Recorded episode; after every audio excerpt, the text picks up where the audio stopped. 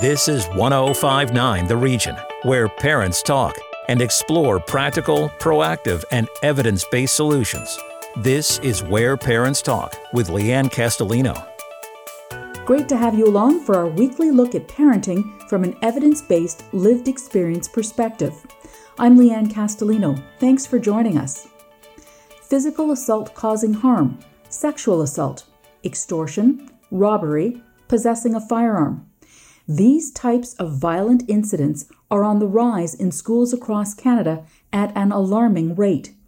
The country's largest school board, home to more than 230,000 students, is on pace to record the highest number of violent incidents in its schools since 2000. That's when the Toronto District School Board started collecting this data. To discuss violence in schools, we're joined by an educator, researcher, policy analyst, and author. Dr. Paul Bennett is director and lead researcher at Schoolhouse Institute and adjunct professor of education at St. Mary's University. He has previously been a teacher, administrator, and trustee, having worked in both public and private schools. He's authored 10 books, and he's also a father. He joins us today from Halifax. Thank you so much for being here. Very pleased to be with you. Thanks for the invitation. It seems to be in the headlines just about every day, depending on where you live in this country. Dr. Bennett, what would you say concerns you the most about the incidents of violence happening in schools or near schools in Canada? The incidence of violence involving students on students and students on teachers is alarming. Uh, it was um, quite an issue uh, up to about 2019 when the Globe and Mail did a feature story on the extent of violence and um, its effects on teachers and educational workers. It was a national story. It got a tremendous amount of attention. Then the pandemic hit and kids were out of school. So the incidents and reporting of violence um, disappeared with the pandemic. But we now know with the resumption of normalcy in schools that there's been a tremendous resurgence and it's, uh, it's everywhere. And my uh, recent story in the National Post, which got on front page, was all about how serious the problem is and how we got to have a problem that is it's really, really testing teachers, educational administrators, and particularly educational workers on the front lines. When you look at the big picture, what would you say are some of the key root causes of this escalation in incidents? It's a complicated matter, uh, Leanne, and uh, you have to unravel a whole series of factors that have contributed to this problem we have right now. So I'll try to break it down for you as simply as I can for your listeners so that we can all have a part of this conversation. I think first and foremost, we've been through the most serious global disruption in our lifetimes, and there's tremendous collateral damage. And that is in twofold. It's it's learning loss affecting a whole generation of kids. And the social and um, I, w- I would say psychosocial effects of being out of school, being lonely, and being um, kind of uh, dislocated at a critical time in your life. So that's first. Second, I think uh, we've underestimated how important uh, teen mental health challenges are. And it is connected with social media addiction. I'm quite alarmed by what I called TikTok brain. I've written a few stories on this, and I, I think there's something that's fundamental that's happened to uh, teens in particular that makes them very, very hard to teach. Uh, whether we had a pandemic or not, I think we were facing that. I'd say, thirdly, is uh, family dynamics have changed as a result of being home, uh, people working from home, and um, I guess we have a precarious economy where more and more people are not sure of of the um, their income stability. So I think that's a factor. In some parts of the country, we have um, we have child poverty, and they suffered the most uh, through the pandemic. So that's complicating the family dynamic. And I think a really important and under recognized factor is progressive school discipline. Uh, what's happened is um, in 2006 to 2008, there was quite a debate in Ontario about whether Ontario should embrace, um, get rid of zero tolerance policies. So almost overnight, um, suspensions and expulsions were gone, and a new form of discipline was put into place. It was called progressive discipline, and the public called this. But it, it then morphed into trauma informed uh, approaches during the pandemic. And now what we've got is a school system that's uh, kind of um, having trouble keeping it, it control. And uh, we don't have the tools we need to ensure that there is uh, proper student behavior. I think it's time we started recognizing that. So let's talk about the tools you suggest are missing. What are they? And putting your principal's hat on for a moment, how would you go about managing this type of student misbehavior and related issues if you had to deal with it in the current climate? I start by being clear about um, student um, conduct and the way it's phrased is student behavior. I make that a priority, uh, student behavior, and don't pretend that it's it's something that takes care of itself. And we also have a brand new book by Tom Bennett called Running the Room, which is uh, he's the head of Research Ed International. And Tom makes a very clear point that we've lost sight of how important it is to set up structures and to properly guide students and not to apologize for it. Particularly incoming teachers, um, if you look at the faculties of education, there's next to no focus on preparing them uh, on student behavior. And their worries are when they enter the classroom for the first time uh, class management is the biggest concern of new teachers, but there's next to no support. And uh, you're almost encouraged to hide it, work it out on your own. And we've got uh, too many complex problems facing uh, teaching and learning today for that to be the case. And, uh, you know, we've got kids with complex needs. We have like today's classrooms are much more complicated. And uh, it's it's a shame, I think, that the current generation of teachers haven't had an opportunity to focus more on how you establish um, student behavior, how you scaffold that behavior, how you establish consistency, and how you establish a cooperative relationship with kids on your terms, not, not on theirs. And after the pandemic, there's a serious issue of trying to reclaim the minds and attention of kids. And you're not going to do it by standing back and saying it's going to take care of itself. So that's one part of the equation, obviously very important, how teachers are trained and what's going on in the classroom. The other big piece, though, is what's going on in the home and what a parent's role is in this entire equation. Understanding, as you'd mentioned, that the family structure is not straightforward as it perhaps once was. Um, there are different types of families today. What would you say is a parent's role in terms of discipline and hopefully it then not escalating into you know misconduct and unruly behavior potentially in the classroom Leanne, I'm, I'm more realistic now after all these years. Um, I'm a firm believer, as you may know, in parent engagement. I think uh, parents have to commit themselves to education, and I think they uh, deserve to be respected. And I think they need to be involved to a higher degree in their children's education. And where they are, these problems aren't as severe. For example, I documented the case of uh, Sarah Murray in um, Nepean uh, High School. Her her son uh, was uh, going to school. I think he was in grade nine. First year, he shows up and he's beaten up, uh, and he's kicked Neat in the head, and uh, he goes home. He tries to hide it from his mother, and she she was so upset that the school did not inform her, did not, uh, and when she confronted the school, they almost they hushed it up and they said, we don't talk about traumatic experiences in this community. Now, um, that's little help to a parent.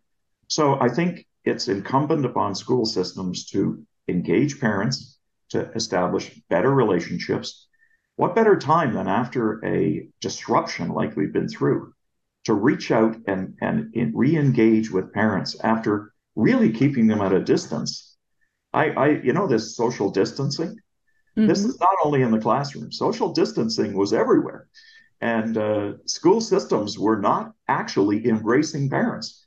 They actually, um, it's amazing to me that we went through all of that um, remote learning And you would have expected stronger relationships with parents to come out of it. But oh no, there's actually more tension that's come as a result of all of this. This is Where Parents Talk on 1059 The Region. I'm Leanne Castellino, and we are in conversation with Dr. Paul Bennett, educator, researcher, and author, talking about violence in schools. With that example you referenced, the mother in Nepean, it brings up the quote unquote culture of silence in schools. Does that exacerbate or fuel the problem of school based violence even further, in your estimation? It breeds distrust.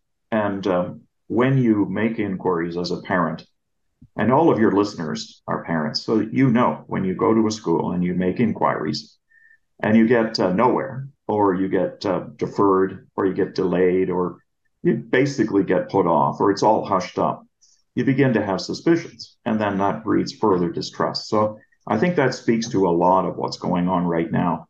We need to get to work reestablishing the trust that's the basis of every relationship that's meaningful between parents and schools. And I'm a huge advocate of um, not only uh, parent engagement, but meaningful uh, roles for parents in schools.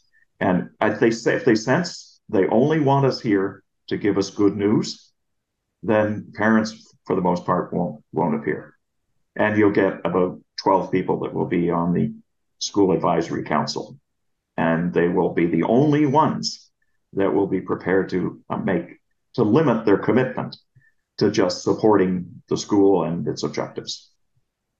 Could you give us some examples of what you mean when you say meaningful engagement of parents in this particular equation? I am a big believer in um, something that is engagement, not consultation. I'm very, very dubious and I'm concerned about the way engagement is managed. Parents don't want to be managed. They want to be involved and how you bring them a problem. You don't bring them a packaged solution. If you call a meeting and they quickly sense they're telling us what they're going to do. They're not asking us for our advice on what they should do. They've already made up their mind. I think that's where a lot of parent engagement falls apart.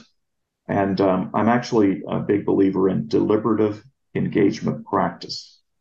That takes the fear out of the institutions because they're afraid they're going to lose control if they consult and work with parents. In fact, that, that prevents them from meaningful engagement with parents. But what they need to do is to, to take, take control of engagement and realize that the rules have changed. People want to be eh, asked, what are the problems and what are the solutions much earlier? Uh, for example, uh, to solve a serious problem of student violence in a school and to engage the parents, you have to involve them. And that means you have to be honest. You have to expose the, your, yourself a bit and you have to engage them and say, we need your help because we're all in this together. And that's very true when it comes to the cycle of violence that we're now seeing in schools. And it, it begins as early as the primary grades now. So um, I think everyone needs to be involved. When we talk about school based violence, we're talking about crisis levels of incidents in various cities across the country. Should we have seen this coming? We should have seen it coming. In 2019 and 20, it was a major national issue. There were teacher um, union uh, leaders speaking about this. It was it was actually about kids with complex needs and how difficult they were to manage and how educational workers and teachers were living in fear. And many were having to wear, um, you know, protective vests and various other equipment. And that um, parents were speaking out about they were frightened for their kids in the class. One disruptive kid. In one, one incident, uh, a school was disrupt class was disrupted 12 times in one month over one student and the solution was to evacuate all the kids and to isolate that child, not to remove that child or move that child somewhere else. So there's some fundamental issues involved in how we're choosing to deal with some of these issues. Everyone believes in inclusion. I do, everyone does. We're not going back. But how you include kids varies. And I think you want to find the most enabling environment for each child. And that's not necessarily in the same congregate setting. Time for a short break. More of our conversation about violence in schools when we come back. Stay with us. Want to learn more about the show? Email info at whereparentstalk.com. Stick around. Leanne Castellino and Where Parents Talk will be right back on 1059 The Region. Welcome back to Where Parents Talk. Listen live at 1059theregion.com. Here's Leanne Castellino. Welcome back. Depending on where you live in Canada, the issue of escalating violent incidents in and near schools has been described as being at a crisis level. Our guest, Dr. Paul Bennett, is a policy analyst, researcher, author, and former school administrator. Dr. Bennett, let's address discipline for a moment. How much does a lack of adequate consequences for misbehavior or inappropriate discipline for, let's say, less severe incidents potentially invite more violent behaviors down the road? Low level disruptions are the kryptonite of a teacher's existence. It slowly sets in, and before long, you don't have control of your own class, and you're kind of um, trying to keep up with them. It's the the tables are shifted. So it begins with low level disruptions. But what you're what you're describing is uh, we need to have a full and I would say open discussion about positive behavior supports as a model for uh, the behavioral codes across Canada. There's one common approach that's taken over. It's called progressive discipline, but it's actually positive behavior supports. So um, it's all designed to reduce suspensions and expulsions because that was seen to be what what we needed to get rid of because um, the kids who were being suspended and uh, that were being expelled happened to be um, ethnocultural minorities, blacks and indigenous kids disproportionately. So we did do that. But we've created a far bigger problem, which involves all students. that is, it's really hard to get them to cooperate and particularly after they've been used to being on their own over a, a two year period where they were more or less left on their own for long periods of time. And um, there's now the complicating factor of, of um, cell phone addiction, which makes it next to impossible to gain and hold the attention of kids. I've spoken about this and I've also written about that we need to teach habits of attention to our in our faculties of edu- education. We need to um, start teaching the things that we've taken for granted again, because we have to rebuild what is missing in the school system. So, what would a reasonable starting point look like if you're a parent, and then separately if you're a teacher or a school administrator, to meaningfully address this issue? Student behavior needs to be in the center of the plan and we need to recognize that uh, that learning loss and the pandemic have caused significant um, after effects, and we are not going to be able to um, simply return to what we had before the pandemic. There need to be changes in the way we manage schools, the way we engage parents, and the way we, let's yes, discipline children. And we need to start talking about that and stop pretending that it's all going to go away. And I, I think that's fundamentally important. Having said that, I think there's it's high time that um, PEBIS, which is um, which is called Positive Education Behavior Supports, which is universally used across North America. I think that it's coming to an end um, because it's not working. And uh, teachers are the ones who are going to bring an end to it because they are themselves very frustrated.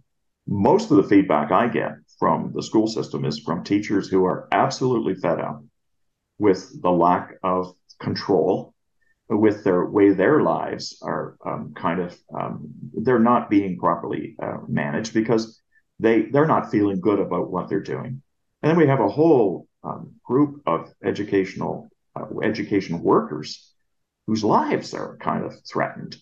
And they, um, you know, they do come home bruised. They do come home um, actually uh, not wanting to go into work. So we, we and the the caseloads for uh, WorkSafe BC, the um, uh, you know in in Manitoba they've declared teaching to be a high risk occupation, and working in schools as being similar to working on a construction site or or a prison or, or or in a hospital ward.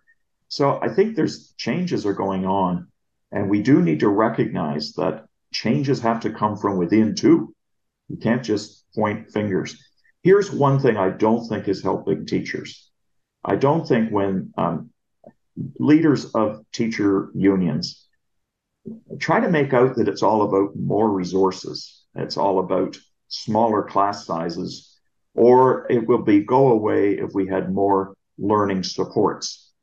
That's not going to work. The problem is far um, deeper, more entrenched than that. So as well as I think they're they're they have the best of intentions, and certainly they're they, they're altruistic in saying this, and you know many parents buy this. Yeah, you know there's uh, some people who think that adding psychiatrists or psychologists. Why, you know the report that was released last week that said the answer to Ontario school problems was more psychologists? No. Oh, come on. They work for the most part in board offices they don't work directly with teachers and students, many of them. So I, I think, why are principals asking for more uh, psychologists? Shouldn't they be asking for help in the schools with the kids on a day to day basis? And shouldn't they be taking more ownership of, of, of bringing the schools back to what they should be? So they're safe, secure, and meaningful places for learning. I think that's what's at stake here. So I'm I'm puzzled by why the principals would be advocating um, more psychologists. If I I know many mental health professionals, they would recommend that. Now, yes, we need teen mental health curricula that's administered by teachers with kids. We don't necessarily need more professionals. I don't think that's really the answer. And that's that's a response to much of the news media that's been going on. I can't believe how much coverage that report got. And I don't think it addresses or is aligned with the problems we have today. So, are we at a tipping point on this issue in this country? I have a lot more faith in our school institutions and our educators, and I think by and large they will they will come through. But what I'd like to say is that we've got fists and knives in our schools. We don't have guns and we don't have many shootings. Um, and I think those who are, are making more of the shootings, I think they're doing us a disservice. They're isolated, and thank God they're not um, too prevalent. And let's let's keep it that way. But we're talking about how we um, establish a new way of doing business in schools, so that um, there's more cooperation, there are clearer rules, there's more consistency, and then people aren't inclined to go and take liberties. Um, Tracy Vaillancourt is someone I have great respect for at the University of Ottawa. She's Canada's leading authority on teen mental health and bullying. And I, when she talks, I listen. And here's what she's saying is knives are a problem and increasingly a problem and fists. And we do need to manage that. She also said we need more adults in schools. And that that's not necessarily police officers. We need more adults. And she said that, um, you know, where there is more surveillance in uh, dark corridors and in locker rooms and so on, and yes, in the washrooms, because you know all the violence that we know, all these incidents tend to be in hallways, uh, stairwells, and washrooms. And uh, you know, there are teachers that are terrified to go into washrooms now. They won't. They they would. You couldn't get a teacher to go in there because they're they're afraid of what they're going to see. And uh, just to give you a bit of an insight, I was in a school like that, and I was on duty, and uh, the students told me, "Don't go in there. Don't go in that washroom." I won't say where it was. It's in Ontario. And I went in there and I caught a student, um, you know, smoking marijuana and flushing it down the toilet. And I ran him in. And they said, don't do it. You know, you're going to pay for this. I said, what do you mean pay for it? Well, um, don't you know that uh, you don't do that? now, this wasn't yesterday. This was 30 years ago. So it's been going on for a long, long time. But what we've got now is the violence and the students taking liberties in class in front of the teachers without fear of any rep- repercussions. That is new. Dr. Bennett, what would you say keeps you optimistic that this growing problem will be addressed in the short term in Canada? I have faith in some of our leadership. I think Karen Littlefield of the Ontario Secondary School Teachers Federation is on the right track. She's speaking up about this serious issue. And for once, she's not just talking in terms of the threat it is to her, her members or the teachers. She's very much aware that it involves kids and that it, it has to start with kids. We've got to make them safe. And teachers will be safe if kids are safe in schools. And we've got to kind of make sure we get that right. I also think that there is hope that, um, you know, we might have more leadership, people with backbone that are going to say it's time to stand up and change the way uh, things are. Let's face it, there's an awful lot of um, uh, momentum right now behind getting coming to grips with this and not turning a blind eye. So we have an opportunity. And I think it might have been the pandemic where we, we uh, realized, you know, um, we've got to be prepared for a different world. And we should be. We do need to take action to make sure that our schools are safe and uh, for everyone.